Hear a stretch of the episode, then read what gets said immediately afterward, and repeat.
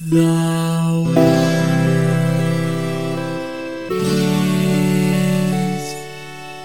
safe.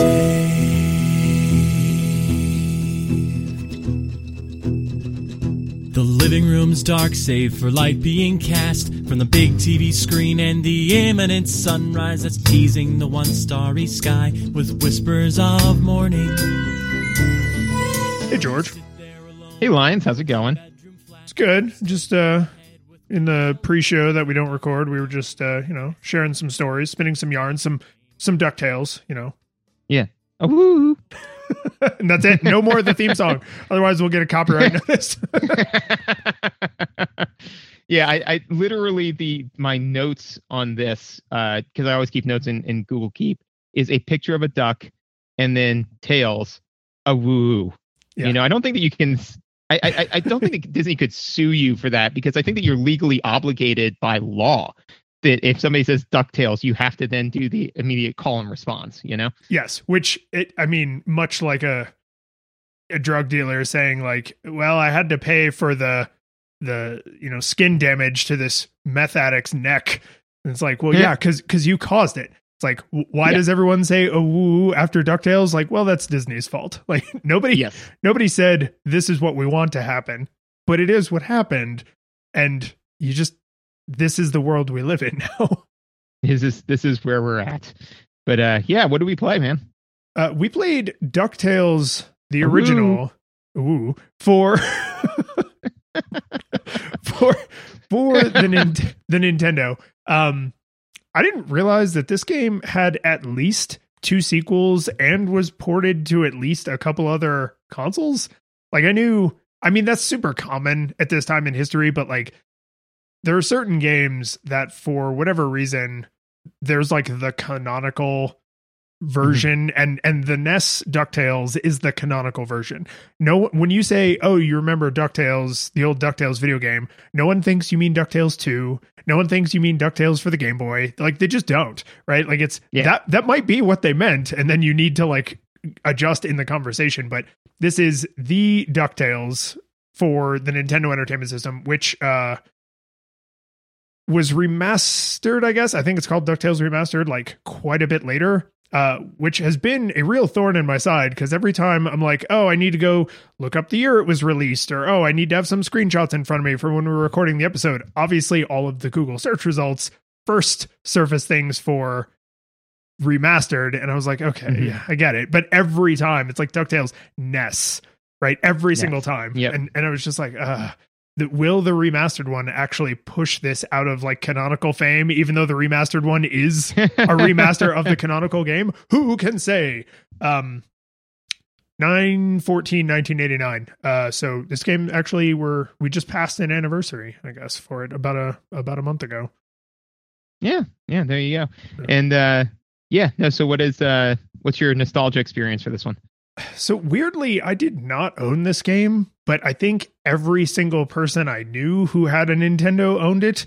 So it, it was kind of like for if you know if you're a Disney fan or if your parents were trying to buy you games that were like wholesome games or something. Um, th- this was like Mario Duck Hunt, the gold Zelda cartridge, right? Like if you owned a Nintendo and you didn't own this game, it was nearby enough that it was like you owned it, right? I, I can think of at least three friends and one of my cousins that owned this game. So like I, I had regular access to it, um, played it quite a bit.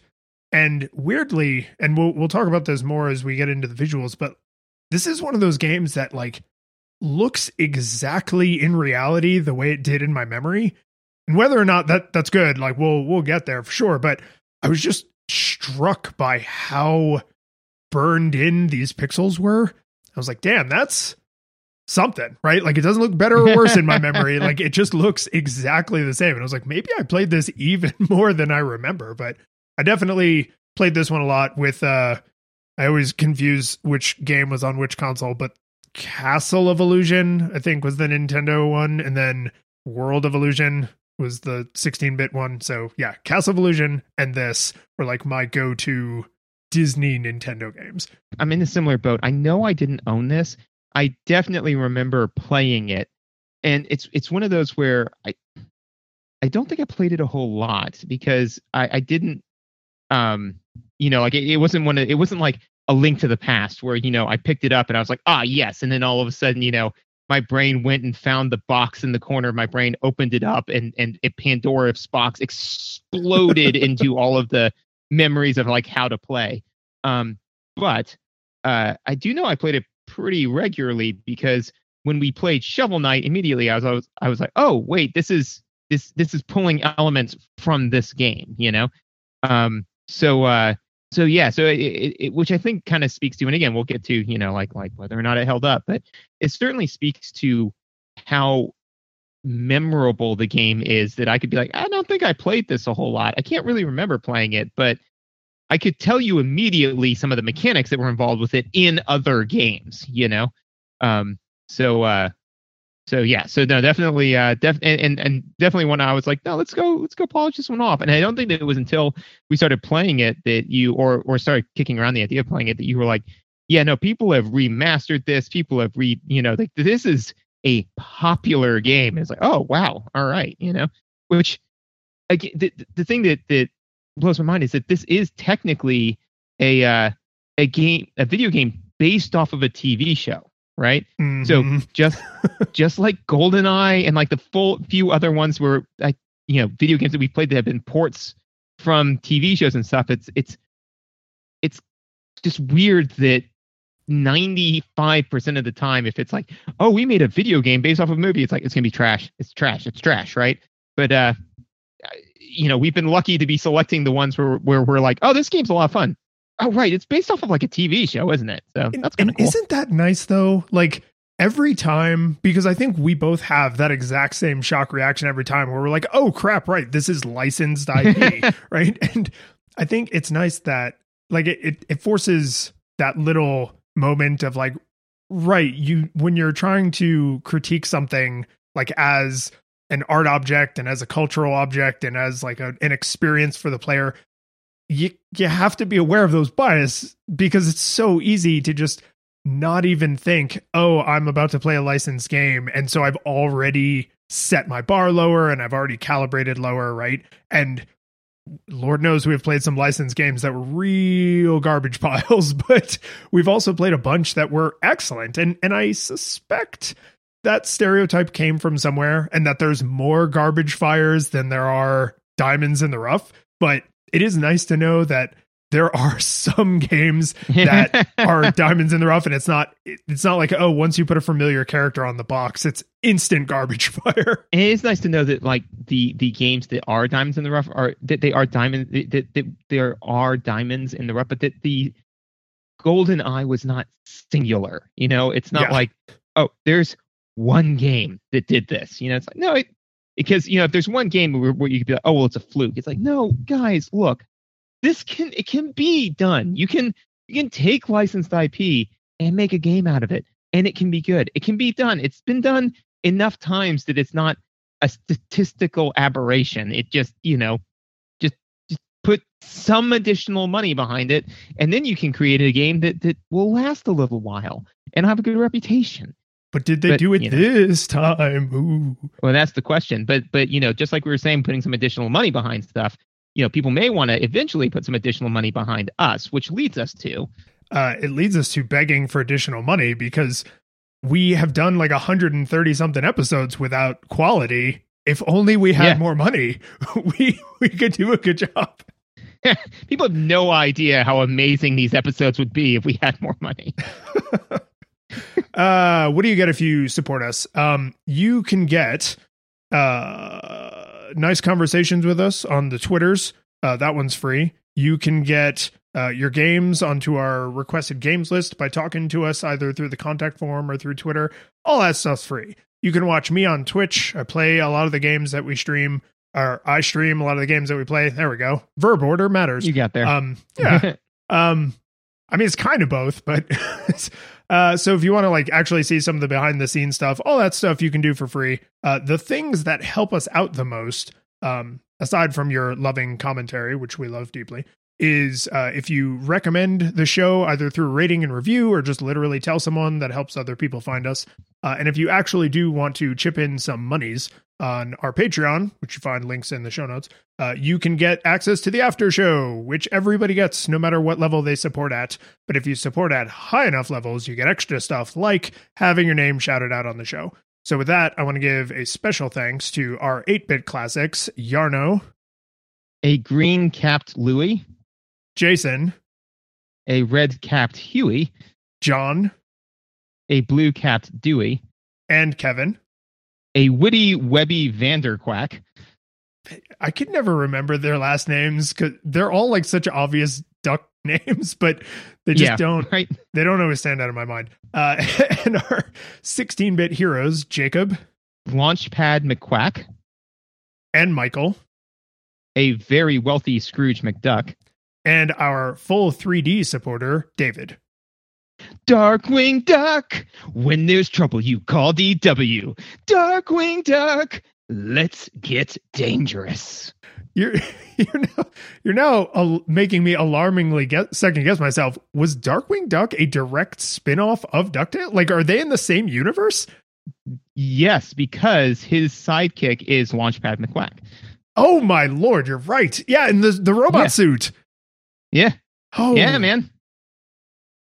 Damn. So this is this is like a Metropolis Gotham situation. Yes, yeah, yeah, yeah, yeah. Yeah, no, they they are absolutely in the same universe, and and uh, you know Scrooge, I guess, would be, I mean, closer to Iron Man, right? And then Darkwing Duck is is the Batman. And the reason why, so you know, like you know, we always want to do like the the scaling bit, right? But I, I, the, the last person is always like the the, the twist because that's how comedy works, right? And so I was like, well, the, the, no, nobody wants to be Scrooge McDuck. You want to have Scrooge McDuck's money. It's true. That's the Yeah. thing, right? Because Scrooge McDuck isn't happy, right? He is incredibly wealthy, but I would argue that he is the poorest of all of them because he has the most want. And wealth stems not from the having of things, but from the absence of wants. So I put a lot of thought into this, and so that's why I was like, the, the topper's got to be somebody else.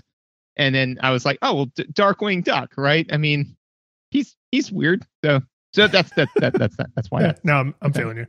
Uh, so I'm going to kick us off in visuals with a comment that I already made and we'll reiterate that these graphics look exactly the way I remembered them. And I absolutely mean that as a compliment because we've played a bunch of games now that are licensed and they're licensed from cartoons, which you would expect, right? Kids watch cartoons, kids play video games, right? It, it's an obvious, just like books get adapted into movies, right? It's a super obvious pipeline. Um, I'm always blown away now that we've had to assess this several times that not all cartoon art adapts well to low pixel count art, right? Your your 8 and 16 bit era games. Um Mhm. by the time they got to 3D, they could make it look exactly like the cartoon if they wanted to, but at this time in history, the the celluloid, right, the the ink on paper, so to speak, had infinitely more fidelity than they could do with a video game and yet everything in this is just right. I mean you would never mistake it for the cartoon. It's it's not that they have recreated the cartoon. They've recreated the exact feeling of the characters the way like scrooge kind of he doesn't really stand up straight. He when he's still he's sort of like on his cane.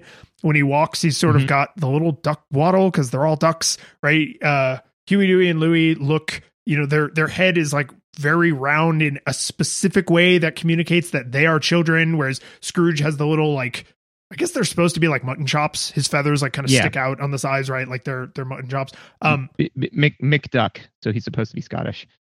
He has like the big Scottish mutton chops. yeah, Yeah. well and I, th- isn't the character scrooge usually portrayed with mutton chops or am i making that up Is he? I- I, don't know. I, I mean, yes now yes I mean, yeah, I mean, Yeah.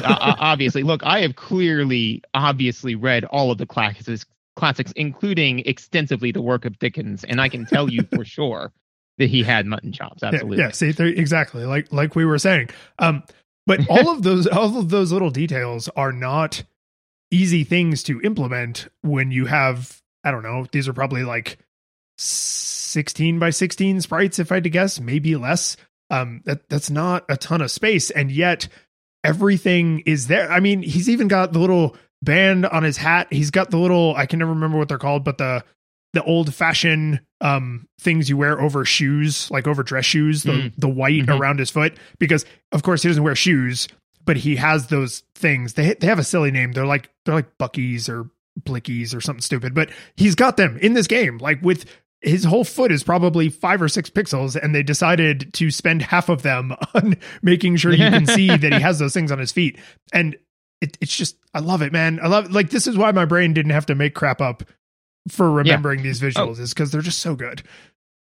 No, they are absolutely, and and to your point, right? Is that it's it's not so much you know do they, uh, you know, are they picture perfect? No, but if you said like, hey, draw a Scrooge McDuck sprite, this is what you would draw. You know, like in and the amount of uh love love and attention to detail that they put into it is very clear because you know um two of the the visuals for the sake of visuals that just really screamed out to me is one is when you go to do your golf swing, you you you put the thing down and his tail kind of goes a little bit, you know, because he's like waggling his bottom, you know, because he's like, because that's what you do when you get ready to golf, you know. yeah, if, if you're a cartoon character and you're about to swing golf club, you got to shake your hips for some reason.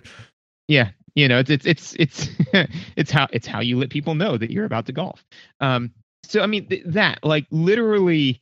They, they, they didn't have to do that, but they put in that visual, you know, to just kind of be like, hey, it's it's it's it's nice. It one, it cues the player into the fact that you are executing on the golf swing, which is good and helpful. But two is it's like it it reinforces the fact that you're playing a game that's a cartoon. The other one that reinforces the fact that you're playing a game that's a cartoon is when you do do that golf swing and you hit something that hits back, like in the sense that it, like you you hit it and it didn't move. His eyes do this little like, oh god, you know, yeah, like it's I mean, the the vibration like rattles up through him. Yeah, and that's amazing. And, and on the NES, are you kidding me? You know, like that's that's the thing is that you know if somebody said, "Oh yeah, you know, for I've got a PlayStation Five Ducktales game where when he hits the thing, like it shows the vibration running up on him," I'd be like, "Yeah, of course." But for the NES, they, didn't have to do that. They could have just been like, they could. I'm just saying that they what they could have done right would be you know some kind of like a, a an audio cue like a you know like like in some other terrible game you know Yeah. like but they didn't they did this I, I nice think you know so I think something about the NES that is a confounding factor a little bit is uh and I don't remember if this has come up or not, but you know inside the NES cartridge in the later NES games, they actually put hardware in the cartridge that like Mhm. yeah, right. So depending on what era of NES game you're talking about, it's like, well, Super Mario Brothers 3 literally did things Super Mario Brothers 1 could not do right? It's it's Right. not a really a fair comparison because they're not running on the same hardware. And i'm sure there's a very easy to find list of every game and what chip they used in the cartridge and which ones were cheating by shoving extra stuff in there and which ones weren't. And then on the super nintendo they actually marketed that right? It was the fx chip you remember on star fox? And and i think uh donkey kong also was like this one has the thing in it right? They realized like there's an opportunity there. And I say all that to say this. This game came out in 1989. I don't think this probably had the cutting edged additional technology in it. But even if it did, it's not cutting edge technology that makes the little tail waggle, right? It's not Right. cutting edge technology that decides Scrooge McDuck's eyes popping when he hits an immovable object is a a fun in universe way to communicate to the player that this is not a thing you can move with the golf swing, right? That's just good art direction. And and I think that's where the superstars are, right? Or the people who are like, yeah, we we had the regular base Nintendo hardware and we did the right thing because we had good art direction. And then the the most soul crushing tragedies are the people who are like, oh, we had all this unlimited power and it still looks like a pile of ass. It's like, oh, come on, man. Like you you can't. There's things you can't do if you don't have the hardware to drive them, but that's those are the tools, right? The tools don't build the house. A pile of wood and nails and a hammer is not a house. It's the materials to build a house. We still need the craftsmanship, and this game is just oozing craftsmanship.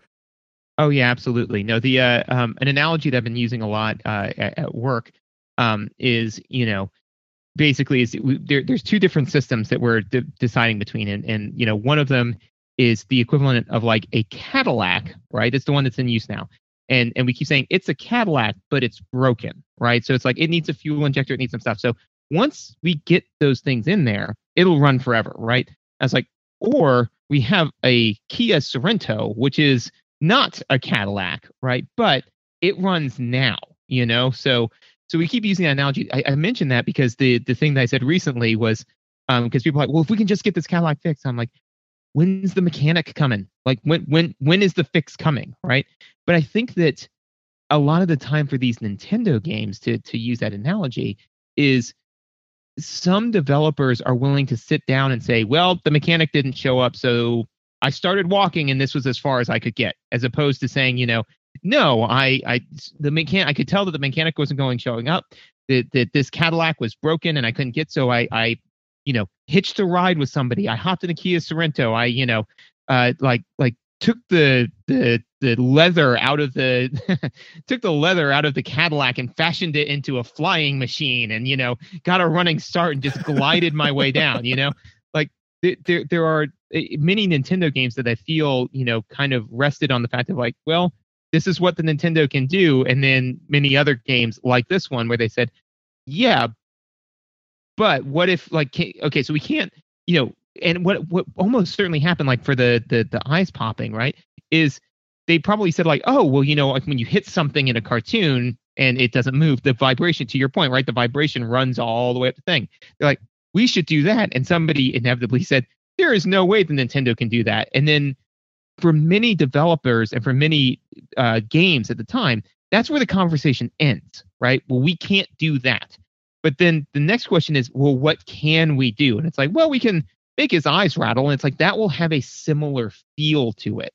And and thus that is where the great games are born in my opinion. Yeah. Um the that love and care is applied i think throughout the environments. Um mostly and and i yeah. like the the characters to me are the where they obviously put most of their attention because that's probably where the thumb of the Walt Disney Corporation was like, you'd better do these characters justice because we will yank this project. We will replace your people with our people, right? Whatever corporate threats. but sorry, I just I'm picturing how like Disney's threat is that that Disney is Smith from the Matrix, right? you know, so it's like if you screw this up, we're gonna Smith you. But like when they do it, it's just Hugo Weaving as Smith, but with the Disney ears. The, yeah, the big Mickey you know? Oh! yeah. now, just imagine all of the scenes from The Matrix where you know Hugo Weaving's got his like kind of weird accent, baritone yeah. voice, but replace you know everything now ends with. it's like you know there is one other thing that that shares these properties a virus uh-huh. uh, there's a see if this was the old days of youtube there would be like a youtube poop video in here just waiting to happen um yeah right so the the the environments though are uh they're not like classic disney right these are very generic video game environments. There's uh mm-hmm. the, there's the jungle, there's the mine, there's the Transylvania, there's the Himalayas, there's um different levels that you can stage select between.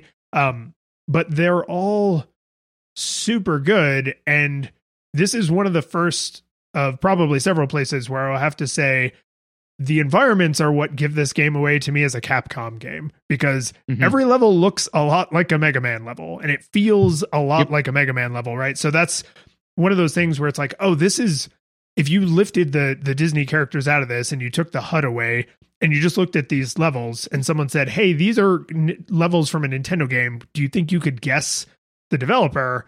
I don't think Capcom would be far down your list because they just have that like Mega Man-y kind of feel, which is Mhm. awesome. Like Yeah. Capcom the the Mega Man classic games are phenomenal games for the most part. Some of them are some of the best Mega Man games in the whole series are are the Mega Man classic games. So like that's uh they're not Disney. They don't feel Disney. Nothing about them is Disney and that's fine because they're still really good video game levels and that's what they need to be. And I think that uh, obviously, you know, it's uh, one of the reasons why Parks and Recreation is so great is because you got a bunch of actors that are playing to their strengths, right? So, you know, if Capcom's like, look, and and, and I think that Capcom kind of knew, especially with the the NES and the early NES, right? It's like, well, because to your point, right? There's there's there's jungles, there's Transylvania, there's the, you know, there's jungle, castle, cave, uh, like like mountains, Snow and ice. Yeah. Snow and ice, right? And it's like, well, we need to create varied environments, right? That have different visual feels. And those are the ones we can do, right? You know, like you can you can very clearly determine, you know, a jungle slash forest from a mountain because jungles and forests are green. So I think that that, that basically what they did was they were like, what are the the eight primary colors that we have? And now let's base a level around that color. You have black, you have, you know, spooky castle, got it. You know, you got green, jungle or forest, got it. You know, you got white, uh, snowy mountains, got it. You know, and and again, and and I I say that it sounds you know pejorative, but no, that's that's good because they they said what what can we do again, you know, like what what can we make, and then they made it. Honestly, I think to your point, if they stripped away the HUD and all this sort of stuff, and they said name the game that this is from, you know, it's a Capcom game, name the game that's from, you say Mega Man. You know, this is a Mega Man game, you know? Uh, and to your point, right? That's not like if, if somebody took my artwork and said, like, who made this? And somebody said Picasso, I'd be like, well, Thank neat. I mean, no, but yes, like, great. Sell that bad boy, you know? So, uh, so yeah, so no, I definitely think that the the levels are incredibly uh, varied. They have varied feels, and they also have like each each level kind of feels like it has kind of like a gimmick or a mechanic behind it, you know, that is nice as well, which we'll get into in uh, in mechanics. Um, one, uh, this is a, a minor note that that this game is not the only one that is an offender of, but it does it. Uh, bosses don't have um, health health bars, They do You know? not. No. and I, I hate that man because for two reasons. One is I like to know I like to know how close I am to beating the to, to beating it, right? Because if I've got, you know, one or two hits left, I want to know if the bad guy has one or two hits left, or if I'm just throwing good money after bad and I just need to say, like, alrighty, this wasn't a good run. Let me try again. Also, I need to like, yes, the bad guys flash when you when you hit them, which is good but you just you deep deep down you never really know if what you're doing is the thing that's going to kill the boss you know um because it's like oh well this boss it the only thing like the the one in uh transylvania the only thing you can really do or no i'm thinking of the jungle one. The jungle one y y there's nothing in there. You can pogo stick him to death you know like that's that's how you beat him right? But at the same point you know you're just kind of like well maybe maybe if i hit the side of the walls like rocks will fall down or or something crazy or insane you know? So you're just to have to hope that what you're doing is the way to kill them. And it just takes nothing to put a health bar to a bad guy. So i just i don't think it's a deliberate choice. I think it was just kind of a no they're flashing. They they, they get it. You, you you get it right? But uh i just I, I never know why that that choice is made you know? I, I will give this game credit for at least being consistent uh, because the worst thing a game can do is have animations and behaviors and effects and whatever that are similar or even the same as taking damage but not doing damage right yes if fair. if I jump Mhm. on an enemy and they flash and you know it interrupts the thing they were doing, then I assume they took damage. But it's like, oh no, you can you can stun them with the wood cane, but you need the adamantium cane to actually do damage. So like, no, you you actually you were never going to be able to win. And it's like, right, and how would I have known that? Like, Right. h- how would I have ever put that together? Right, like in in Mega Man, uh, for example, if you shoot them with your lemons, you can see it's not doing very much damage. But when you try other weapons, you might see, oh, this one does five pips of damage or bars. Of damage Mhm. instead of you know one like my lemons do. So you you have the information. You have to do a lot of trial and error, but you can get the information you need. So I agree with you. I generally prefer a health bar. Um, but at least this is consistent. It's like they're flashing, I hurt them. Nothing ever Yeah. does that unless it took damage. And mo- I mean, a lot of the enemies are just one hit anyway. So Well, and I think that that to be fair, there, there there's like occasional times when, to me, to deliberately not give an enemy a health bar is if you want the player to not know whether or not the the boss can be beaten. You know, um, like that to me is like when you would make that choice, right? So for uh, uh, two two great examples, if you want to throw Cthulhu in the game, that can't have a health bar because the whole point of Cthulhu is that it's this like unimaginable evil, right? But to use a more down to earth example, um, Vile in Mega Man's intro stage. That's an example of when you don't need a health bar, and also you know the Bumblebee as as the misdirect before that, right? You know, it's because that way like you don't you don't know like can am I supposed to be able to beat this guy? I mean, honestly, I played Mega Man X a million times, and there was always that part of me it was like maybe I can beat Vile this time, maybe this time, you know. In the same way that like every time I watched Titanic, I'd be like, maybe maybe if they just spin the wheel a little bit harder, they'll miss the iceberg this time. You know. Diego, no. um, yeah, but, uh, that, but I, yeah. So I think I, I do think like the Vile example is a good one because that's specifically breaking with convention, right? So Mhm. the whole intro stage doesn't have health bars, so that when you fight Vile, you're like, uh, maybe they've gotten rid of health bars. I don't know what's going on, right? And then later, in fact, no, the health bars are still a thing, right? Right. And and again, like the consistency is the key there because you can't break convention without convention. They had to spend Right. like eight Mega Man games or whatever making that convention so that when you played Mega Man X, you were like, uh, am, I, am I winning? Right. So yeah, that's why I say like the this game. I agree with you. Like especially for kids, like if you're targeting kids, like yeah, just throw a health, I have a health bar, throw a health bar in there, but but at Yeah, least right. they're consistent. Yes, yes, that is true. Uh, the one final note that I have for visuals um, is uh, well, well, one throwaway, which is that uh, it it very much so uh, mirrors the Mega Man uh, visual for how far can I get off of this cliff before I fall to my death, and the answer is I can have a single pinky toe on the side of that cliff and like just you know dig my toes into the side of the cliff, you know. That's, Um, that's why he wears the uh those things on his feet. They're just very sticky. Yeah, well, I I assume that you were going to say he, he wears the things on his feet to keep like his his his feet from like bursting apart with musculature. You know, like it's the uh, Yu Yu Hakusho like like energy bands. You know that, that are keeping his power in check. they contain the the McDuck. The McDuck feet. You know, a technique passed down from generations. uh, so that and and and that's nice. I like that. Um, uh, also too they they have um and i think that this was a deliberate choice. They they capcom game so enemies respawn a lot. That um dude, God, I hate that so much.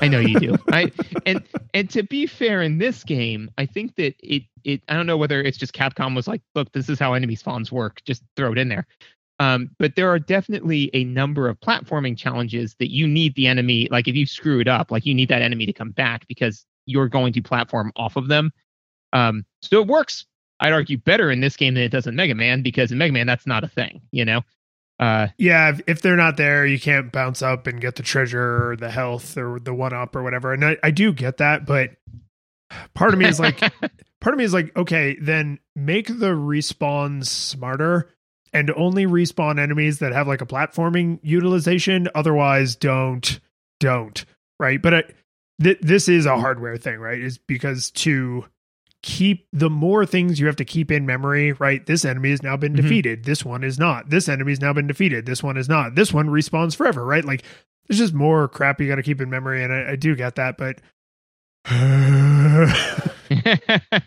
yeah literally put down mega man slash ninja gaiden style enemy respawns yeah, that that's a that I think honestly more than the visuals in some way is like a NES era hardware limitation thing because you just you butt up against how much information you can keep in memory super super fast. Now, my problem with the respawning enemies is not just that they respawn, uh, and this is my my last comment for visuals is I, I was not wildly in love with the way they did the hitbox. I think the the hitbox should be shorter. So like imagine you have two characters that are like rectangles, right? Standing up on their their their short side. I think the enemy's hitbox should be more like a square instead of like a rectangle because what that would allow you to do is you have to strike down, right? Like you cannot stand still and swing your cane like a shillelagh. Like you have to you have to jump and pogo down or in some instances there is a movable object on the screen and you can hit it with your shillelagh and then it will uh, send that movable object flying and, and hit the enemy. But those are the exception, right? The vast majority of enemies, you got to jump, you got to hold the cane down below you, and then you, you pogo off them. So because it's very fair, right? It's very consistent hitboxes. As long as you are up above them, you will hit them. But a lot of times I was just like, oh, come on. Like, I, yes, I didn't yeah. come down on them from the top, but the part of them that touched my sprite sideways was still my cane. Like, they mm. didn't even interact with me. They only hit the cane. It's just that the cane was traveling sideways and not straight down. So the collision wasn't registered as a hit. And that I found that to be annoying sometimes because it's like, oh, I got knocked back because I took damage, which made this other enemy respawn. So like now I'm being overwhelmed. And it's it's like it's not game breaking, but it is one of the few things in the the game mechanics um that kind of harshed my experience a lot. And because it's tied to that visual, it's like just just make their hitbox smaller so that mm. if it visually looks like I am striking the character in the eyeball with my cane, please count that as a hit. Even if I came in from the side, like please just count that as a hit. So that's it, I know it's like um, I'm a noob and a, a dork, and I'm not. I, I need to get good, but give me this. I want. I, but but I want this. Give it to me. No, what I'm what I'm picturing now is uh is like you know Scrooge McDuck, you know anime style, like imagine hyper anime, right? Coming down, he's like, "Yes, I will destroy him," and then all of a sudden, the the little bee's like eyes twinkle, and he, like the air starts to suck in around him, and he's like, "No, wait, there's no way he understands the ninefold bee technique," and you know, then the bee, like, like you, you, your your your staff is slightly ajar, and it's like, ah, yes, you did not score a direct hit on me. You know, like th- th- that's what was actually going down. You know, and then and it just smash cuts to you playing, and Scrooge McDuck just flashes and gets knocked back. That's kind of how it feels. It's just like this guy got iron head. Like I I hit him in the face with my cane. Like why is that not good enough? Why? But uh you have anything else for visuals? I don't. Um, I do have something, uh, a funny story about the audio. So I knew that this game had a famous piece of music in it, but if I'm being honest, I couldn't remember exactly what it was. And I was playing this game on stream and I was like bouncing back and forth between the different levels because, you know, it's open level select. And I was like, oh, I haven't gone to the moon yet. And so I selected that stage and several people in chat were just like, the song, it's the song. Oh my God. and it's like, oh, these people were literally just here, like waiting for me to get to this level. And I got to tell you, uh, there is no single thing in this game that gives this game away more as a Capcom game than that piece of music. No visual, no sound effect, no game mechanic. That piece of music, to me, as a kid who played a lot of Mega Man Classic on the Nintendo, as soon as that song started, I was like, right, this is a Capcom game. I bet they used the same composer that did some of the music in Mega Man Classic. And I was right, they did, because it's just, it's such a Mega Man piece of music. And and to their credit, they saved it for the right stage, right? It's the moon, it's the the most sci-fi futuristic of the stages. So it's it makes sense for that one to sound like Mega Man, but oh damn, just so good. Such a good song. I understand why people obsess over it. Uh yeah, no, that that that song is is, is delightful. Um I mean to me, the the thing that that immediately happened was you know I booted up the game and uh and and the moment that it came on for, for I just felt that life was like a hurricane here in Duckburg, right? Um, just no, the, Good- the, good the, the theme good song immediately. Yeah, thank you. It's, it's strong work. Um, the, the the theme song, you know, just I, I was like, oh right, and then just you know, my eyes suddenly had ones and zeros flying across them, right? as as I had this this flashback to uh the actual you know animated opening, you know, uh and uh and I was like, oh my god, that's right, you know. And so then I played it for a while, I put it down, and uh the lingering effect was that that song was in my head. So I uh uh pulled it up on uh YouTube Music and it wasn't the original it was some somebody's cover of it and they did a fantastic job. I say all that to say i am very happy with the fact that my kids now know the call and response you know? Because because i literally you know like they'll say i want the ducktales song and they'll go ducktales woo you know it's like yay this this weird 80s cartoon early 90s cartoon that i liked as a child probably when I was my son's age. You know, he he now knows the theme song to it. So so that that was the one main audio was uh, is you know like they they they and, and the thing is that they use it at the beginning in the opening and they don't do it again you know so it's it's like um it's kind of like uh that the iron man movie waited until the credits to play iron man you know it's like everybody knows you're going to use this song at some point but if they if they had it littered everywhere in the thing it, it just would have been a mess um all of the songs are jams they are.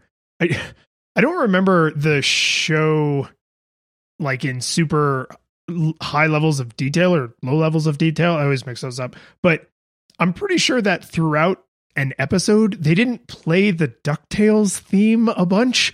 So not only is it great that they included it, but putting it on the title screen is in fact the correct place for it to be, right? Because it's like you Yeah. are about to play some DuckTales, right? Like d- like DuckTales is about to happen, right? Except you're going to play it Mhm. instead of, you know, you're about to create a ducktail yeah, you're going to live some DuckTales.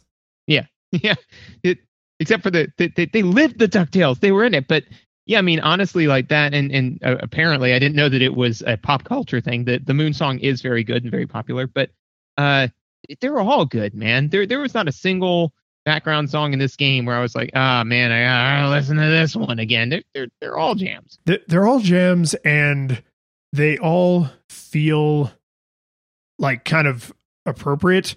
Like my my memory of a lot of the classic Mega Man music is that it all feels Mega Man-y, right? Like it's all robots and science fiction noises and stuff and that that's not a complaint. It's because that theme is always appropriate right? You're a robot fighting robots. So if you're a robot fighting robots in the mountains or in the jungles or whatever like roboty noises still make sense and like synths and stuff and electronica music always feels right. And they they speed it up or slow it down or change the kind of vibe but it always has like similar instruments i guess is probably similar synths.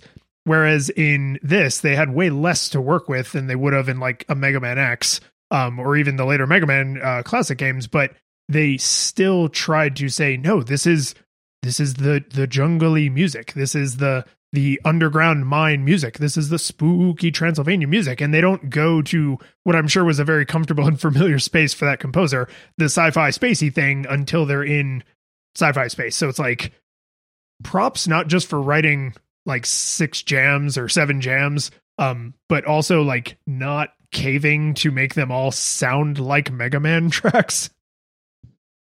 Yeah. Um, as far as sound uh, sound effects or or, or uh, audio for the sake of uh, for the sake of gameplay, um, it was. I'm kind of I'm I'm kind of still still on the fence about it, right? Because I, I I definitely think that the you hit an enemy and you kill them, um, sound effect is is it's not it's loud. If I I just I'm I'm thinking like I had this note that it's just it's loud, you know. Um, it's not obnoxious, and it happens. The fact that it happens so much, the pogo stick noise happens so much, and I never got to the point where I was like, I am sick of this. Means that it couldn't have been bad, but I also don't remember thinking like I did. I wasn't getting an endorphin drip from it either. You know? No, it it it just becomes background noise essentially. It's it's informational. It it lets you know your turn signals on. um, I will say though that there are some noises that I hated. The one that comes to mind is uh, the mirror noise in the Transylvania area. Oh, yeah, That- the like. Yeah, man, I did not did not care for that noise. I mean, it is kind just- of I don't know. screechy, scratchy. Screechy, scratchy, tinny, grating. You know, I was like, and and yeah, and and to be fair, part of it was probably the fact that not there's nothing visually that should should have mentioned this in visuals. There's nothing that that lets you know whether or not that mirror is going to teleport you because some of them do and some of them don't. Uh, and inevitably, when I was being teleported, it was when I didn't want to be. So that that may have played a part of it. Is that when I heard that noise, I was like, no, don't take me wherever it is you're about to take me. And then you know, it's they're all one way mirrors, right? They're all they're all good dogs, Bront. Um, so uh, so yeah, so I, I, that that may have been part of it, but I did not care for that noise. But overall, I'd say that the sound sound effects were innocuous. They were. I feel like innocuous isn't good enough because if they were just innocuous, if they were just n- nothing, they would have eventually gotten annoying because, man, they, they, they- that pogo stick noise. I mean, if you're eh, always be pogoing, you know, so the fact that it didn't annoy me means that it was good, but it wasn't so good that I actually remembered it fondly. Yeah, my my feeling is these sound effects steer video gamey, right? These sound effects to me have more in common with like an Atari game or an early arcade game where their primary function is to ensure that a small child knows a thing happened in more than one way, right? They can see a thing happening, but then they're also getting this auditory cue, and that auditory cue may be an annoying, high pitched, like, right when an enemy's killed, and it's like, is that the noise all these different enemies make when they die? Like from gorillas to bats, like they all they all make that same noise basically, and spacemen. Like it's like, uh, no, but if you're a kid, you become very intimately familiar with the am I bouncing? Did I open something? Did I pick up money? Did I kill an enemy? Right. And they're they're they're leaning way more arcadey informative than they are trying to go for any specific vibe or any specific kind of like thematic consistency with the universe you're in, right? Like and that's not my favorite, right? I'm with you. Like it's it's like okay, you you optimized for function in this case over entirely over the like aesthetic appeal that audio can bring to the game experience, but I I get why, right? Like we're super visual creatures and the things that tend to stick in our mind are the toe tappers, right? So like if you're going to invest in audio, do you spend a bunch of time fine tuning the noise that it makes when you smash a gorilla's skull in with your cane or do you spend that time making sure you can not only write this music but then have the the audio bandwidth to play it back right so i'm like i'm with you but i get it like i wonder if if the remastered version I, which I almost played, and then I was like, no, that will pollute my thinking substantially. Um, but I, I wonder if the the remastered version took advantage of the the modern hardware and said like, oh, now we can have like thematic sound effects, like where the gorilla getting killed sounds different than the bat getting killed, which sounds different than the alien getting squashed, which sounds different than this other alien from getting squashed, right? Like that's that's something that I would that's a the kind of enhancement I would hope and expect to see. and and I'm I'm out of notes for for audio, but uh, the the one thing that that you you made me think of is so basically they're they're maximizing for a visual showed you a thing, and the audio confirmed the thing. So this is the dual authentication for video games, right? Yeah, pretty much. Like there, we gave you Yeah, two you ways to to know the thing happened. Yeah, exactly. Right. You saw the thing and you heard the thing, right? So it's it's it's you know con- confirmed. Like I saw the thing and I heard the noise, therefore I can confirm that that that enemy died. Yeah. Um, I have one other audio note. Uh, I wasn't really sure where, if to include this or where to include this, but I just think it's an insane story. I'll probably never have a better time to share. Yeah. So, um, I uh, I snowboard, and even if you go with other people, still, uh, yeah, um, even if you go with other people, that can be like a sort of solitary hobby because you're like away from them when you're moving, right? Like you talk on the chairlift, you talk when you're waiting in line, but like when you're going down the mountain, hopefully you're not close enough to have like a long conversation with the person next to you. Uh, it's just not safe. You have to be so skilled to make that happen, you know? And like, I'm not. yeah, yeah, I'm not. I want space. Please stay the hell away from me. Like I should have blinking lights all over my jacket so people know I'm a hazard. But uh I tend to kind of like hum or sing to myself just because there's there's no noise, right? You have headgear on, there's the swoosh of the snow, but like there's really not a lot going on. And somehow, and I I've thought about this a lot. I have no idea how to explain this. The piece of music that comes to mind when I am snowboarding is the theme song to DuckTales.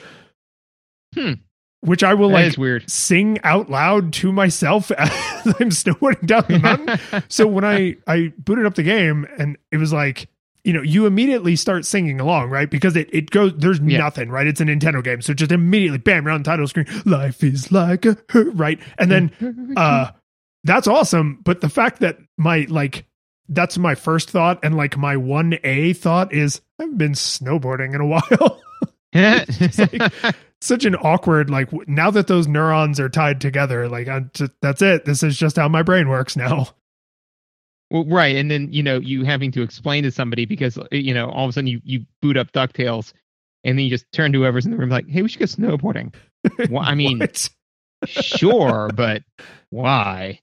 Yeah no sorry I, I didn't mean to sound so incredulous with the snowboarding thing. It's just the last time i knew that you went snowboarding was what would it be 15 years ago now? Like when we went snowboarding? oh yeah. Years? So a- after I moved to the mountains, I tried both. I tried snowboarding and skiing.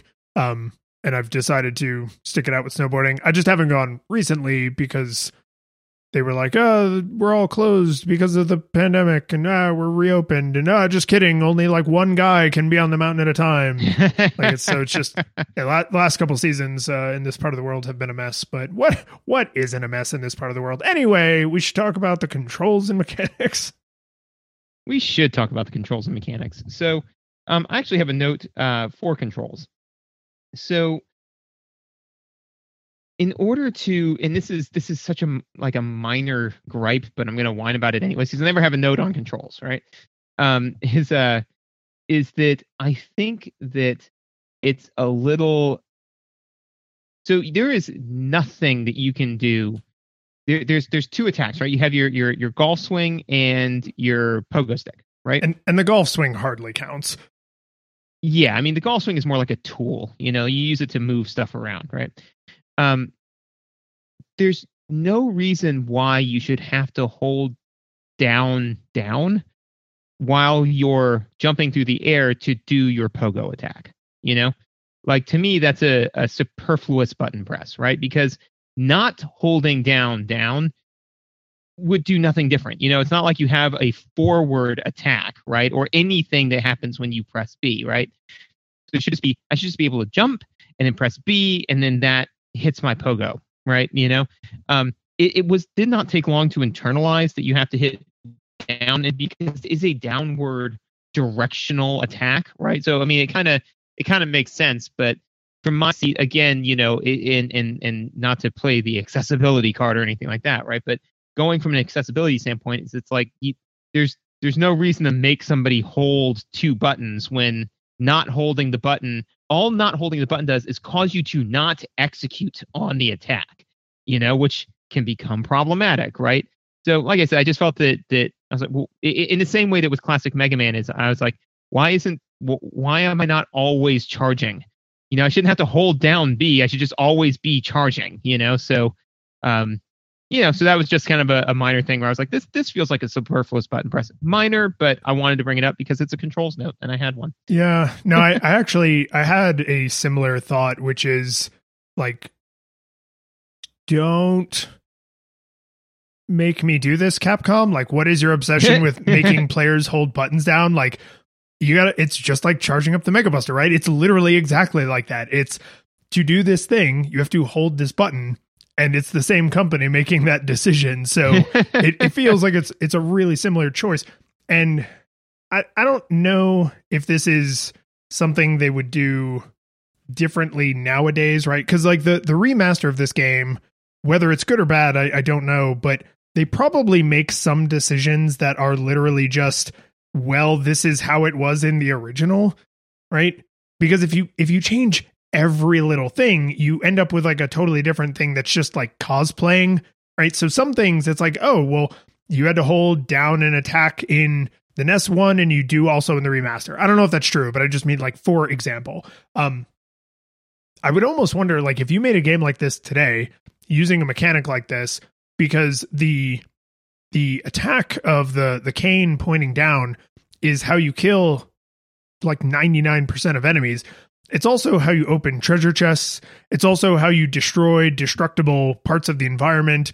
And it's also how you traverse certain lethal parts of the environment where uh, there's like these big like spike uh, floors and stuff, and you, you you literally the only way to get over them is to pogo over them. So I almost wonder if you made this game today, like if you were building it for the first time, if you would have like the accessibility mode that's when I am jumping, always pogo automatically, right? Like just assume that's what I want to do, or um, it's like a toggle like press the button once to enter pogo and if you don't press it you don't you know what i mean like to remove that holding the button um because i don't know i'm not going to say there were zero times where pogoing isn't what i wanted to do but i mean it was we're talking a single digit percentage right like yeah approaching zero of all the jumps the amount of times i didn't want the pogo stick was really small because there's a lot of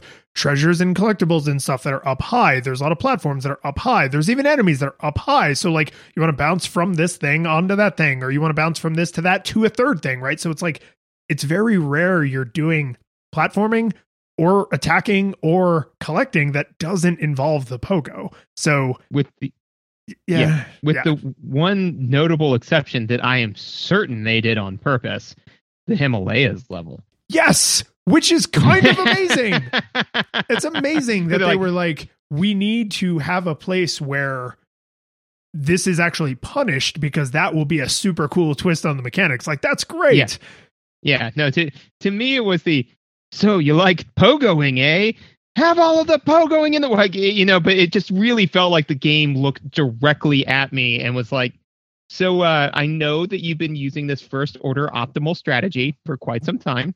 Uh, you will not be allowed to beat the game this way. You can have a lot of fun in a lot of levels, but you need to show some additional degree of mastery if you're going to clear this level. Which again, you know, it's like, all right, you know, because worst case scenario, you don't play the Himalayas that much. You don't start there, you know, because one of the other things uh, that that mechanically they do is you got three lives. You can, I think you can get more lives, but you um, can, and I think on easy, do you have more health and more lives, or just more health? Just more health. Okay, that's my knowledge. Um, but you got three. You got three three lives, right?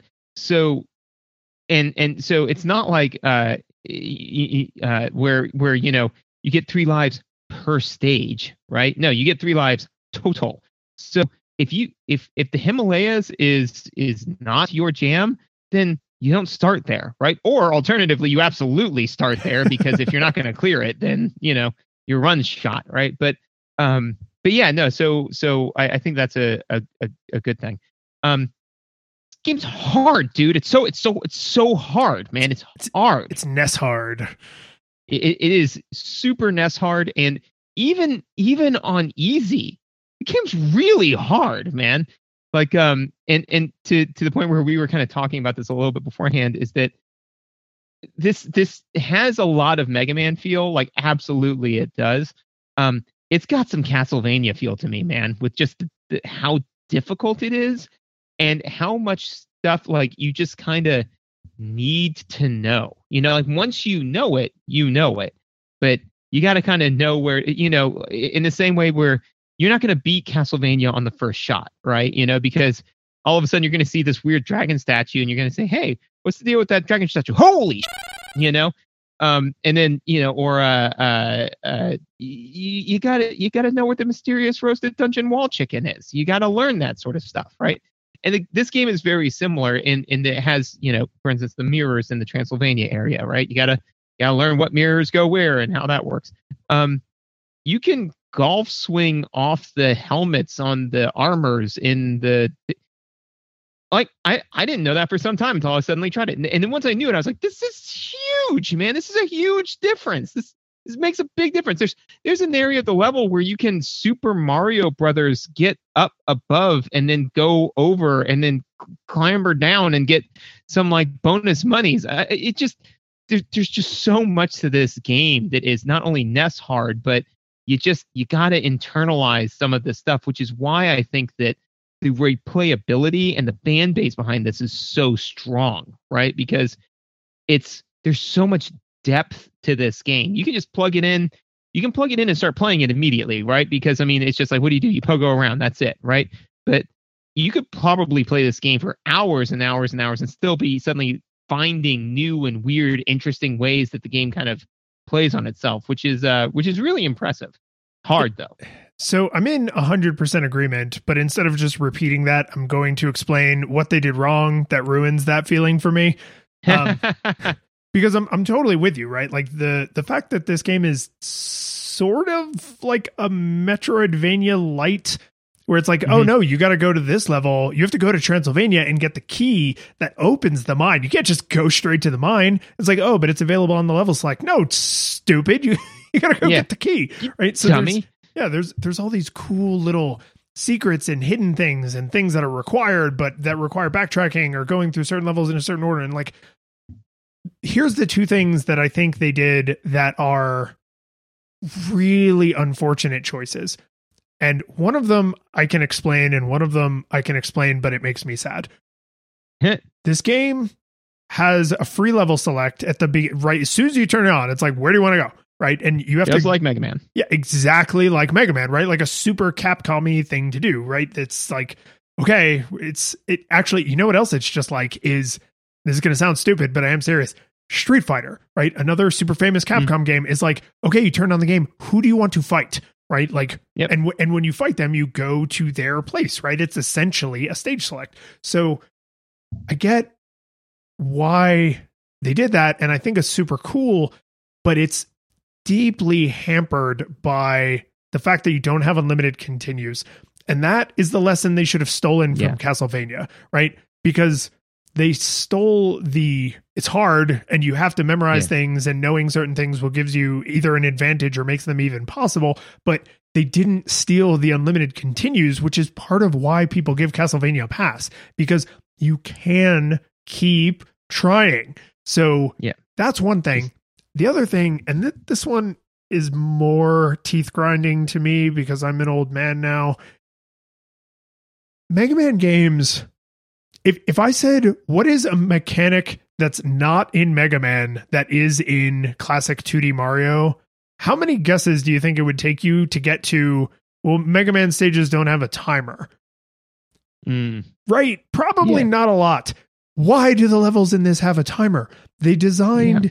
these big sprawling levels that are full of secrets that you can attack in multiple nonlinear ways where backtracking is either encouraged or required or they're trying to make you get lost so that you have to backtrack to to find the correct path because some of the the stages especially like in Transylvania with the mirrors like stuff looks similar.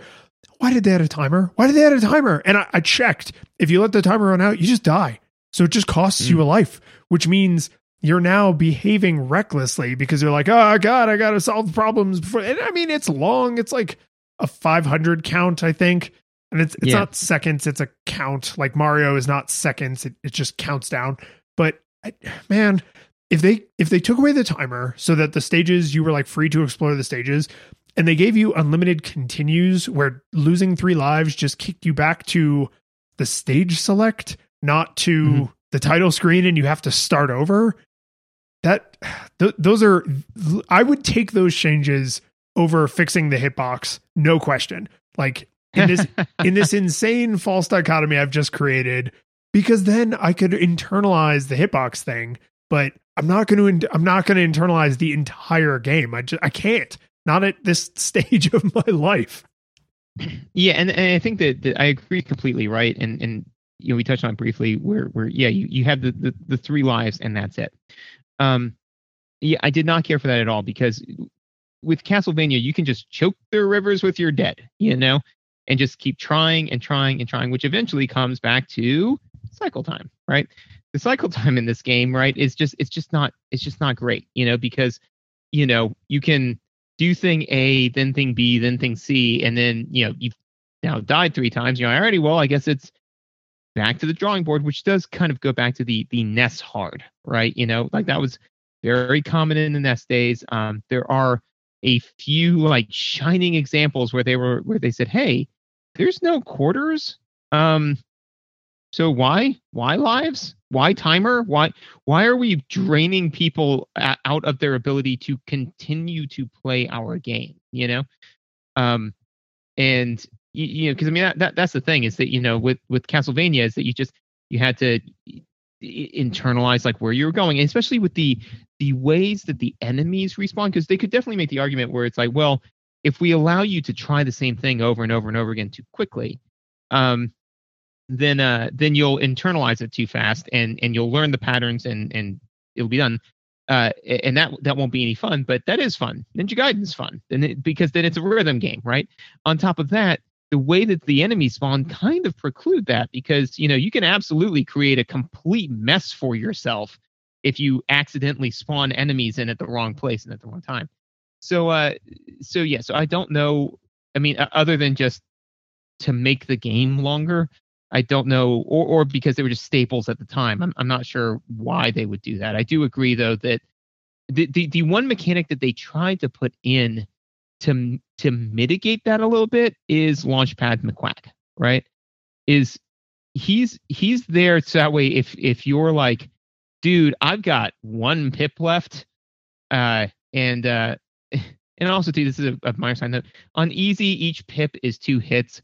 I would have also paid money to have something that tells me which hit on that pip I'm on. You know, it's colored. It well, no, no. What I'm saying is like, so it goes from red when it's full, and then yellow when it's not. Right. Yes. Yeah. Right. So what I'm saying though is that on easy, each one of those pips is two hits. Oh. So it goes yeah red, red, yellow, and yes. you lose that pip. Right. So I'm saying that like so you have six hit points, but it's represented by three pips, you know? Um so so sometimes it would matter because I was like, do I have two hit points left or one hit point left? Because I have one hit point left. I'm getting out of here, you know? If I had two hit points left, I might fiddle fart around in this other screen and then come back to Launchpad McQuack, you know? You just have to kind of remember. But that that's their I think that's their kind of way to mitigate that a little bit but it's a little bit because you got to find where he is. And on top of that, you know, you could just go through this litany of garbage and you're like, well, there's no way I'm going to make it back to him now. I've got one hit left, you know, so it helps, but not, not enough. And I, uh, I might be mistaken, but I think you can maybe only do that once per level. So like once you use him in the jungle, I don't think he's there anymore. You know, I did not test that because I just, I to be fair, I kind of one shotted this game. Like I just beat everything on my oh, first yeah, go. So, yeah, no, I, I, uh, I, get that. I mean, I would expect nothing different from you. So, so, uh, so I, I, did, and and that's really the burden that I face with these reviews is I don't know what it's like to play it poorly. so uh, I just want to tell you this real quick uh because uh, this is the kind of thing you can very easily confirm. Um, so in the DuckTales remastered, uh, instead of pips, it's hearts, and they do half hearts, so you can tell where you are on that hit point. And based on these screenshots, there's no timer. So nice. Like nice. I don't know what they did with continues or if they even messed with that, but it's like, oh, good. Okay, so they they did take some of the more annoying things and clean them up. And and to be fair, I will say I, I agree with you completely. Where it's there is I've learned this in my old age. There is nothing more heartbreaking to me that when I reach the the ultimate failure state, right? So you run out of lives, you run out of health, you whatever, right? Um, and it says like game over, you lose, right? Um, that when the game then the next thing I see is the title screen, my heart breaks. Yep. You know, um, it happened in like, like and and I, we've been playing just by happenstance a number of games in quick succession that do that. Mega Man Legends did that, you know, and and every time I'm just like, no. and Mega Man Legends, of course, had a, a, a save, right? So, but but that meant that I'm like, you're not gonna you, you're not going to reduce the cycle time for me at all, are you? You're going to make me go in, load my save. It's as though I just turned on the game. And that is just always heartbreaking to me. And and the reason why and and there's something to be said about that actually being a point in its favor for uh, uh humane game design, right? Because they're like, leave. You know, now is the time. You know, if you're going to put the controller down, now's the time. Go do anything else, right?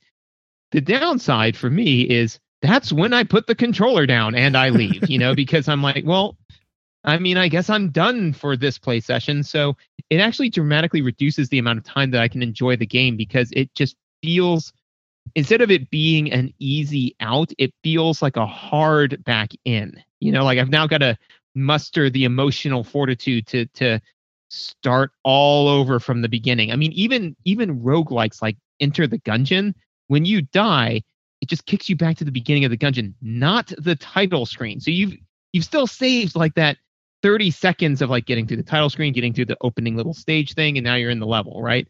So yeah, whenever it says like, hey, here's the title screen again, I'm like, oh no, don't no, not like this. Not like these. Yeah, um, I think in this game's case, and in there's definitely other games where this is true, is the going back to the title screen is also where the difficulty select is.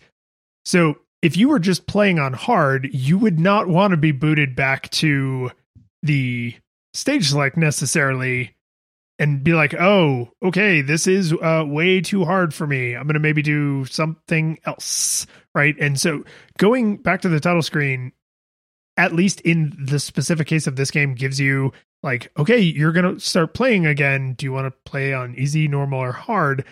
I didn't even. I don't even think I tried it on hard. I, like, why would you do that? Um, yeah, but uh, I, I, also did not. But I, I do think this is like yet another remnant of coin ops. Right? Is like, well, their game's over, and not just their yeah. game is over, but like now they're going to walk away, and someone else is going to come up, so they need to be on the title screen, right? Which is I don't think it's a great excuse because I mean, this is 1989. We're talking four full years into Nintendo's glorious return to home consoles. So it's like by now, people who are designing games for home consoles, like, okay, yes, arcades, but like this is something different. And it's been different for yeah. half of a decade at this point. So I, I think it's like, okay, I get it, but this is such a hilarious thing to have aged so poorly because I doubt mm. anyone thought twice. Of, nobody even thought once about it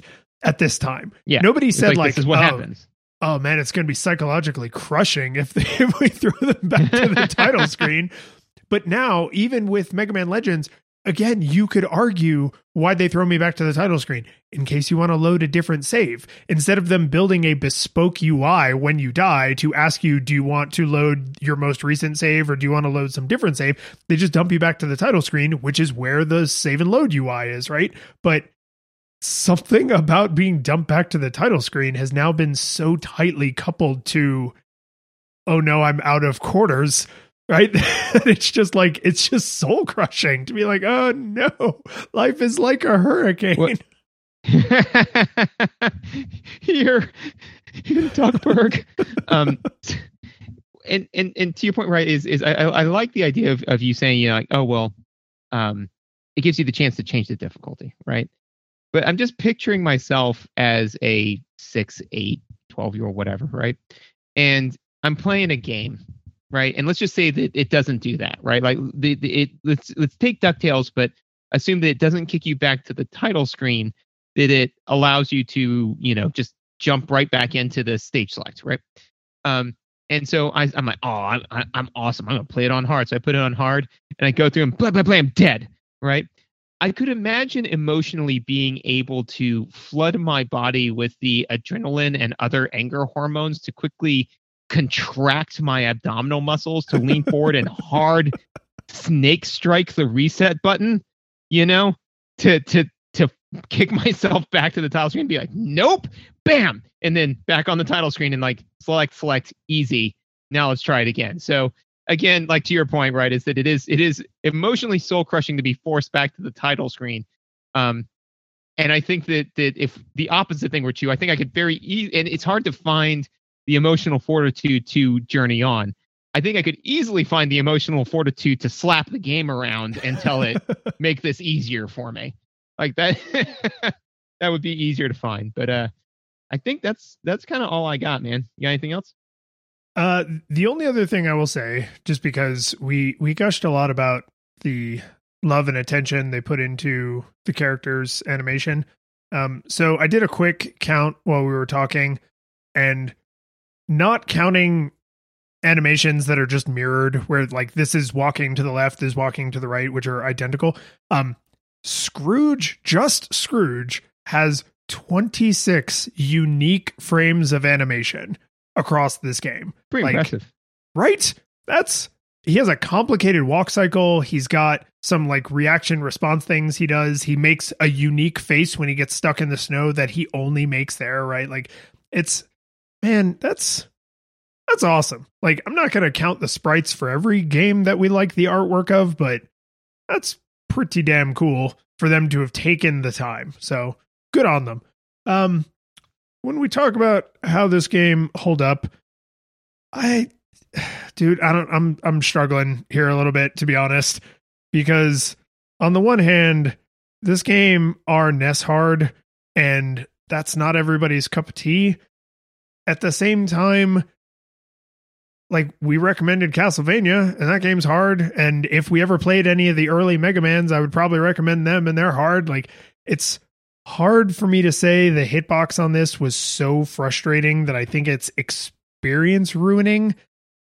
It's a combination of the difficult hitbox, three lives and you're done, and zero continues, no passwords, no nothing, right? So I'm going to give this a no nostalgia goggles required with the caveat that really you should probably go play the remaster. This, this Yeah, game that's fair. this game is fantastic and it's hard like it's really hard but it's it's beautiful to look at the music is all bangers like the controls are not always in your favor but they are very consistent like i never felt like oh that was the game's fault right? Like things are NES consistent right? Just like ninja gaiden just like castlevania just like early mega man like there's things that suck but they at least always happen the exact same way every single time. So you if you are comfortable choosing to memorize them you can. I just have kind of gotten to the point where i don't get as much satisfaction out of that as i might have when i was a lad.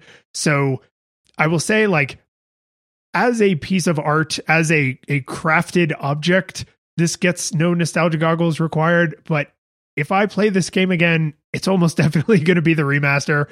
And if you've never played this game before, probably just seek out the remaster because I even not having played it, I suspect you will get the all the parts that we loved about the original, but you won't have to deal with some of these rough edges. So no nostalgia goggles and I think that's- required. Pseudo asterisk.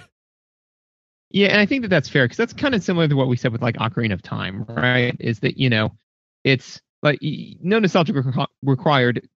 Go go play the remaster though because it and, and I would agree with that. No no nostalgia goggles required. It has some sharp edges to where you know you're like I, I don't know, man. It, it- you know what it is is is it's it's it's kind of like when whenever you see a parent, you know, um, who who says like, oh yeah, like I let my six year old watch, I know, Ren, Ren and Stimpy or something, right?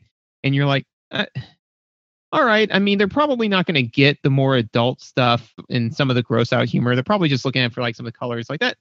That's probably that's probably okay, you know. That that that's kind of where I'm at with the the no nostalgia goggles required, right? You know, is uh it's I could say if somebody said to me like, "Man, I played the game, I had a terrible time," I'd be, I, I could get that, you know, but uh, I, I would still stand by that that recommendation. I mean, the, the game there's just there's a lot of the the uh, the cost of entry is very low, and there is a lot of depth there. You know, there's a lot to do. You know, there's I mean, there's just, just so much to this game. There's race cars, lasers, airplanes. It's a duck blur, right? You you might even solve a mystery or rewrite history. Woo! The curtain falls, the music plays, the credits roll, then it all fades to black, and you're left by yourself. The fanfare is gone, there's no player two there by your side to share victories won. But as you slowly progress down the hall to your bed, a few great events leak back into your head from the time that you spent traversing the land, battling evil, fighting the darkness, just sword in hand. Your memories creep in with the edge of a smile. You realize again what you lost for a while. You're gonna think back Less on how you saved the day. than on all the experience gained. At the end of it all, gamers play what we play. not After game over.